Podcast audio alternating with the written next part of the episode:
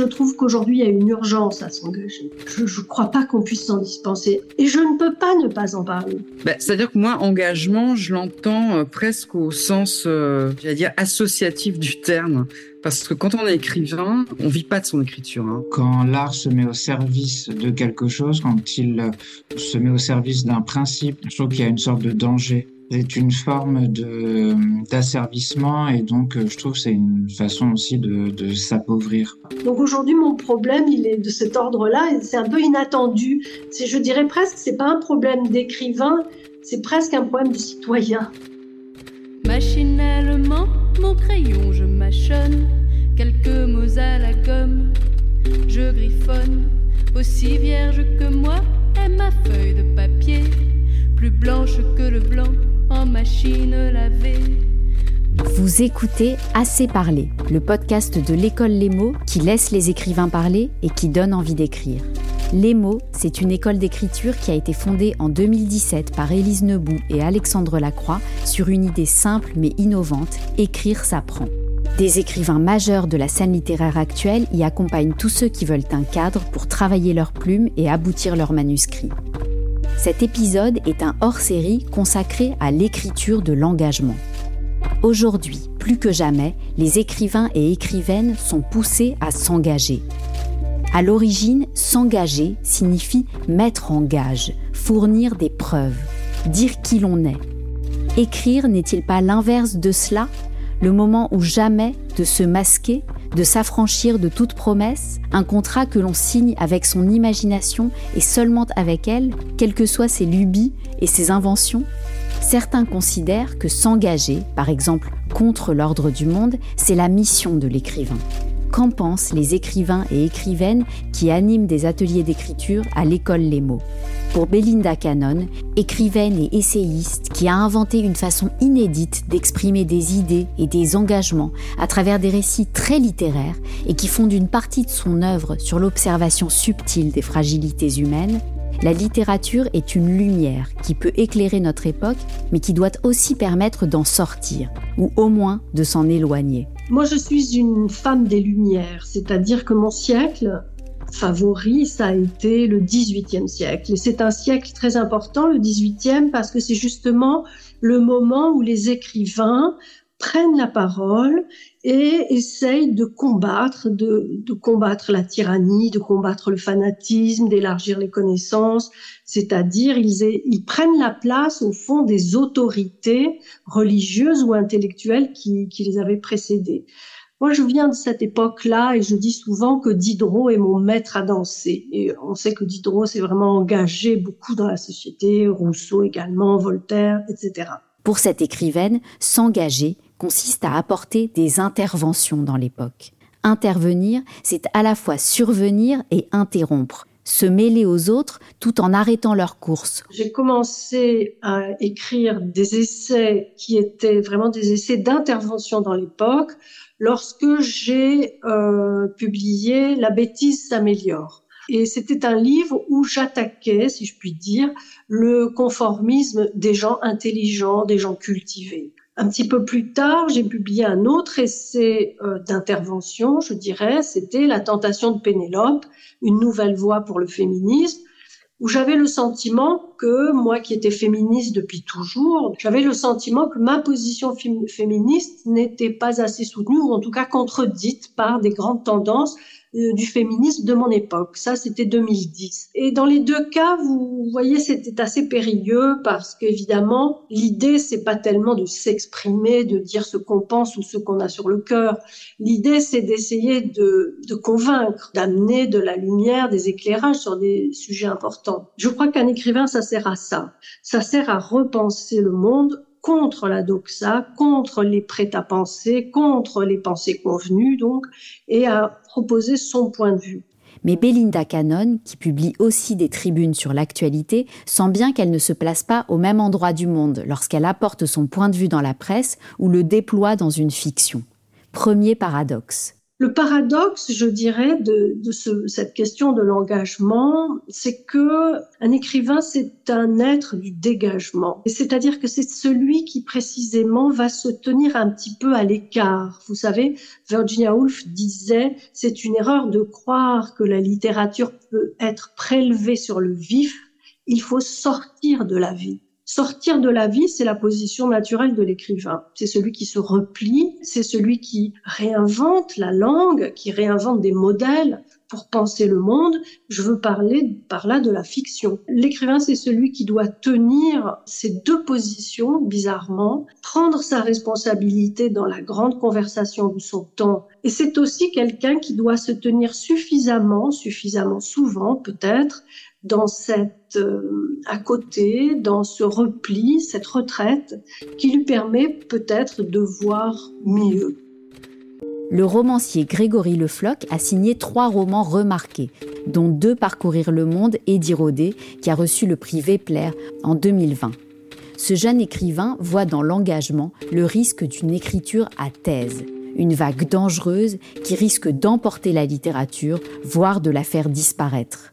Alors, euh, selon moi, l'art, lorsqu'il est engagé, se met au service d'une idée. Et quand l'art se met au service d'un principe, qu'il soit moral, politique ou religieux, je trouve qu'il y a une sorte de danger. Il suffit de voir les, les années de combat politique de Victor Hugo. C'est des années assez stériles au niveau littéraire. Parce qu'en réalité, je pense que hmm, si j'ai envie d'écrire un tract, j'écris un tract. Si j'ai envie d'écrire un, un, discours à prononcer, euh, j'écris un discours. Si je veux faire une plaidoirie, un dépôt de plainte ou un programme euh, d'un parti politique, euh, j'écrirai sous cette forme-là.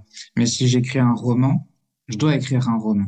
Et euh, le roman euh, ne peut avoir d'autre but que le roman en tant que tel. C'est l'unique but. Et je pense que c'est déjà quelque chose d'immense. Selon moi, ça n'engage que moi. En tant que lectrice de Grégory Le Floch, je suis un peu déçue de l'entendre dire qu'il ne conçoit pas ses écrits comme engagés. Dans son roman Gloria Gloria, paru chez Christian Bourgeois, j'avais perçu un regard nouveau que je qualifiais d'engagé sur la représentation de la sexualité. Et dans son éloge de la plage, paru chez Rivage, je considérais qu'il s'engageait en livrant sa version de l'histoire, sa perception d'un lieu faussement léger dans ses dimensions littéraires, cinématographiques et politiques. Grégory Le Floch me confie que ce petit malentendu avec les lecteurs et lectrices est très fréquent. Pour l'éloge de la plage, euh, à la radio, un auditeur m'avait dit que c'était euh, quelque chose de très engagé. Et j'avais dit, mais non, il n'y a aucun engagement. Mais euh, les gens sont presque déçus quand je dis ça. Parce qu'il y a cette idée que l'engagement, c'est la chose ultime. C'est Annie Ernaux et le Nobel qu'il faut s'engager. Par exemple, Gloria Gloria, qui est mon dernier roman, n'est pas un roman engagé, même si euh, des lecteurs ont pu me dire que je défendais la cause des femmes d'un certain âge, un, certain point de vue sur euh, une libération de la sexualité euh, du troisième âge. Mais ça, ça peut être des choses qui viennent après le roman. Mais dans le roman, il n'y a aucun engagement. Alors évidemment, puisque j'ai essayé de créer des personnages totalement palpitant avec une histoire vivante, des personnes vont se retrouver, s'identifier et penser qu'il y a un combat à mener, mais c'est souvent le combat du lecteur qu'il essaye de retrouver dans un roman.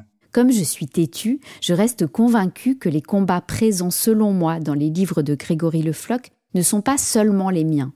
Est-il possible qu'un écrivain s'engage malgré lui? Peut-être, mais alors de façon involontaire. Au moment de l'écriture, si par exemple j'ai tout d'un coup euh, la tentation d'avoir un propos euh, moral, social, euh, politique, une tentation comme ça d'engagement et je partage une conviction, tout de suite je vais refouler l'envie par peur d'abîmer le roman et surtout par peur de casser l'univers et la portée qui, je l'espère, sera intemporelle du, du livre. J'ai envie vraiment que mon roman puisse être lu à toute époque et dans tout pays, peu importe les euh, combats qu'il peut y avoir dans mon époque, dans mon pays. Je pense que l'engagement va, briser cette volonté de, de créer une œuvre euh, intemporelle, c'est un grand mot, mais quelque chose qui parle au-delà d'un petit contexte politique. Passons à Emmanuelle Favier, romancière, dramaturge et poétesse. Elle vient de publier chez Pérégrine un roman-récit autour de la résistante Rose Valland, à qui elle avait déjà consacré un roman, La part des cendres, chez Albin Michel. Pour elle, il n'est pas nécessaire d'écrire des romans à thèse pour être une écrivaine de l'engagement. C'est précisément en se retirant de l'époque et en éveillant l'engagement chez ses lecteurs et lectrices que l'écrivaine s'engage dans la vérité qui est la sienne. Alors pour moi, l'écriture de l'engagement, euh, j'aime bien cette expression parce qu'elle se distingue un peu de l'idée de littérature engagée, dans le sens où pour moi, la littérature ne pose pas la question du message ou de l'idéologie ou d'un positionnement euh, dogmatique particulier. Euh, elle, se perd à partir du moment où elle perd cette nuance et cette complexité. Mais l'idée d'engagement m'importe beaucoup parce que je pense que le geste littéraire est forcément un geste politique. il implique forcément une forme de positionnement existentiel, sociétal, dans le sens où l'écrivain se en particulier l'écrivain de fiction, je pense, se met en marge de la société pour observer le monde, pas en surplomb, hein, en marge, euh, pour l'observer et pour développer une vision dont il espère, il ou elle espère, qu'elle permettra au lecteur et à l'électrice de s'émanciper en développant la leur. La vision de l'écrivain permet au lecteur de développer sa propre vision. Et euh, de cette manière, euh, l'écrivain est forcément engagé aussi parce qu'il est euh, à corps perdu dans son œuvre, dans son travail, qui prend la priorité sur tout. Donc la littérature est, est un engagement non seulement quotidien, mais intégral. Ça passe avant toute chose et ça doit être au service socialement d'une émancipation de soi pour permettre l'émancipation et la compréhension de l'autre. Quand je lis Emmanuel Favier, je me sens bousculée dans mon rapport au monde, notamment par rapport à la place des femmes dans l'histoire. Son premier roman, Le courage qu'il faut aux rivières, paru chez Albin Michel, raconte l'histoire de Manouché, une femme qui a endossé une identité masculine pour éviter le mariage dans un village des Balkans. Depuis ce livre, Emmanuel Favier est souvent qualifiée d'écrivaine féministe. Cette définition de son engagement lui correspond-elle? C'est compliqué la question du féminisme parce que il y a ce fameux isme qui me, pose qui me pose difficulté puisque euh, il désigne forcément une, relation à l'idéologie, au positionnement euh, radical qui ferme des possibles. Euh, néanmoins, il est vrai que mes personnages sont souvent des femmes, que les problématiques sont presque exclusivement autour de la question de l'émancipation, de la transgression des déterminismes. Alors mon dernier livre qui met en scène Rose Valland, une résistante, est un peu le, le cas extrême, mais c'est finalement le cas de tout mes personnages, que ce soit Virginia Woolf, que ce soit des personnages réels, ou des personnages de fiction, comme euh, les Vierges euh, albanaises dont je parle dans mon premier livre. Puis euh, même là, le, livre sur lequel je travaille aussi concerne un personnage de fiction qui cherche à s'émanciper des injonctions, des assignations au rôle qu'on donne aux femmes en général. Donc de cette manière, ma littérature est aussi une littérature engagée. néanmoins, elle est, un engagement plus existentiel qu'idéologique, je pense, et ne s'inscrit pas spécialement dans des projets politiques. Mais en écrivant sur Virginia Woolf, Emmanuel Favier se met dans les pas de l'une des écrivaines les plus souvent citées lorsque l'on parle de littérature engagée. Quelle est cette conception de l'engagement made in Virginia? Le féminisme de Virginia Woolf m'intéresse, et d'ailleurs c'est un féminisme qui se défend de s'appeler féminisme, euh, dans la mesure où il est extrêmement pragmatique, adaptatif, contextuel et euh, d'une intelligence folle, comme, l'était évidemment Virginia Woolf.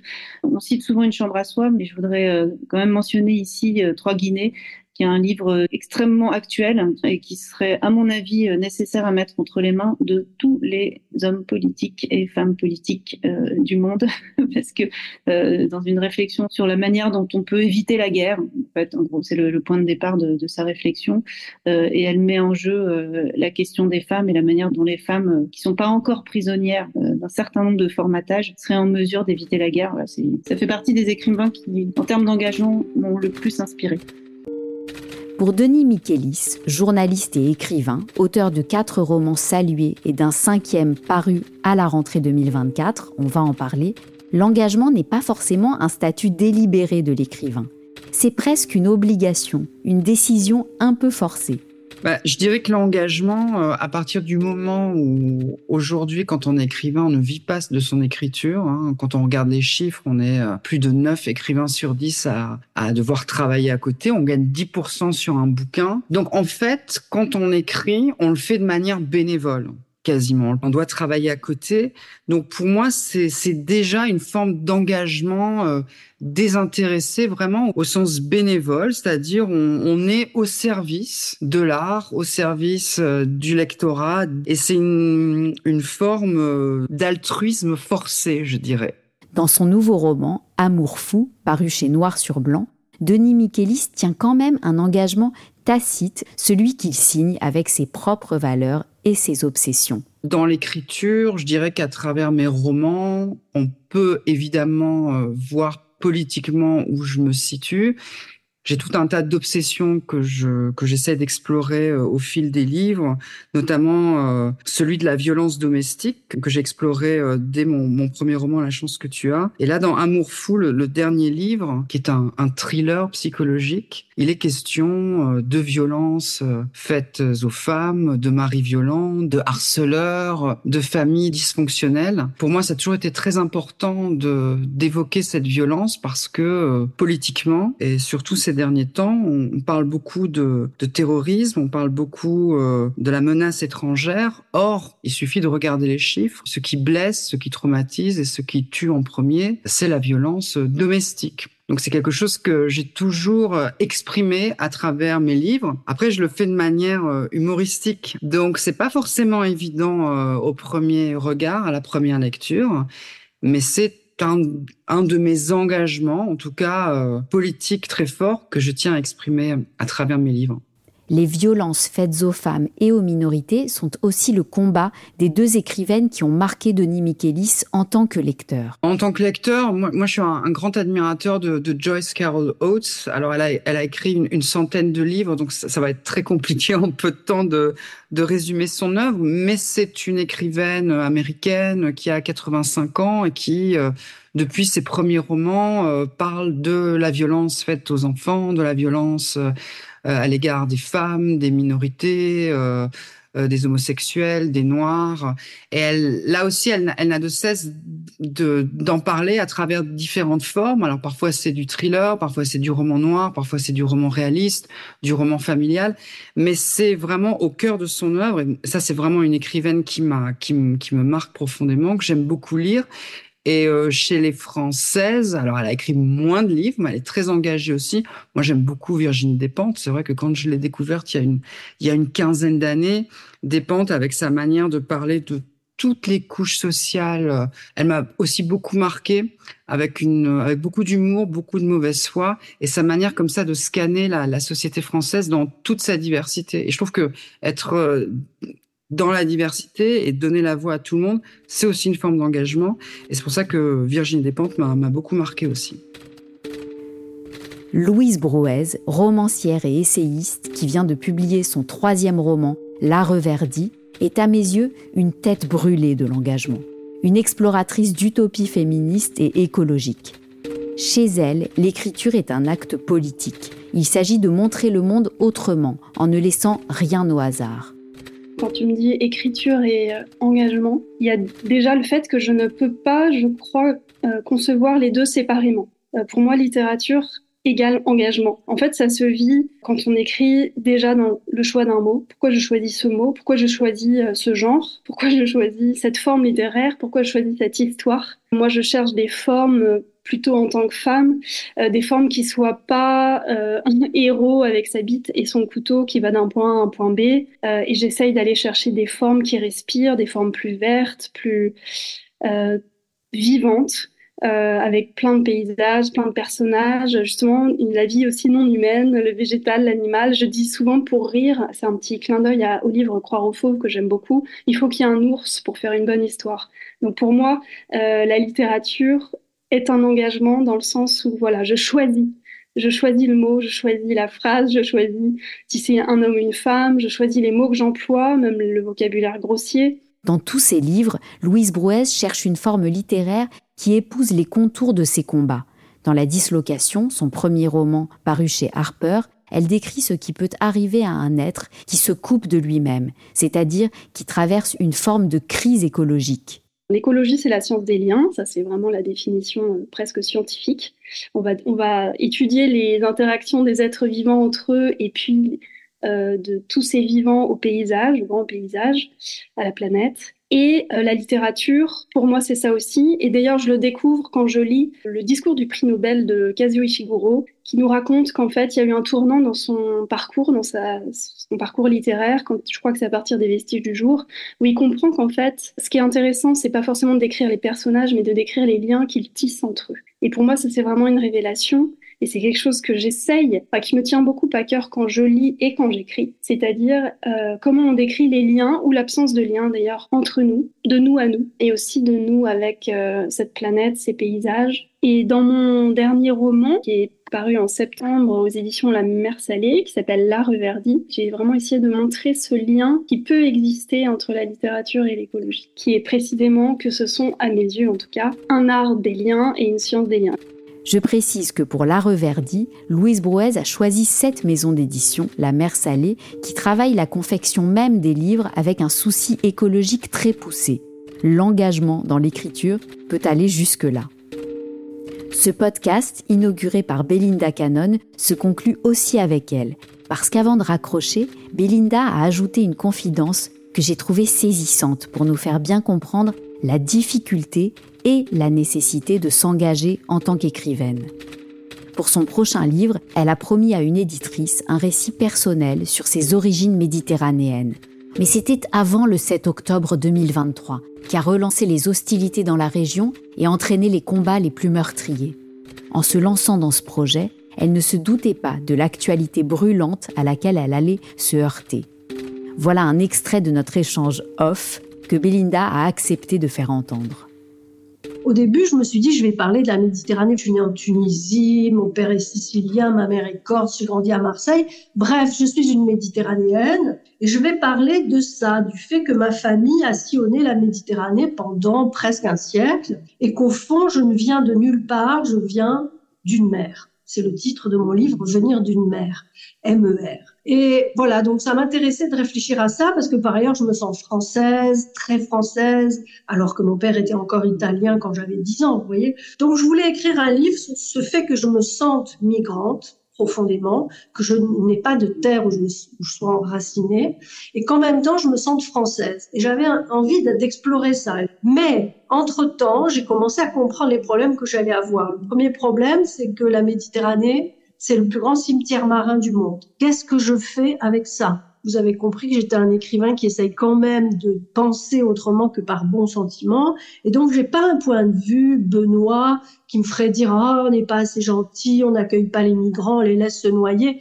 si je pouvais dire ça, ça serait simple. Mais je peux pas dire une chose aussi simple. C'est plus compliqué. Tout est plus compliqué au fond. Donc ça, c'était mon premier problème. Qu'est-ce que j'allais faire de la Méditerranée, cimetière marin? Je ne pouvais pas ne pas en parler. Vous voyez, c'est pas mon sujet, mais je ne peux pas ne pas en parler. Et depuis, deuxième événement, il y a le 7 octobre. Qu'est-ce que je fais de ça? Comment je parle de la Méditerranée? Tout à coup, j'ai eu le sentiment que le sud et le nord de la Méditerranée venaient de rompre. Et c'est pas qu'une illusion. Je veux dire, il y a quelque chose euh, qui concerne la Méditerranée. Il y a une espèce de coupure qui vient de se produire à nouveau.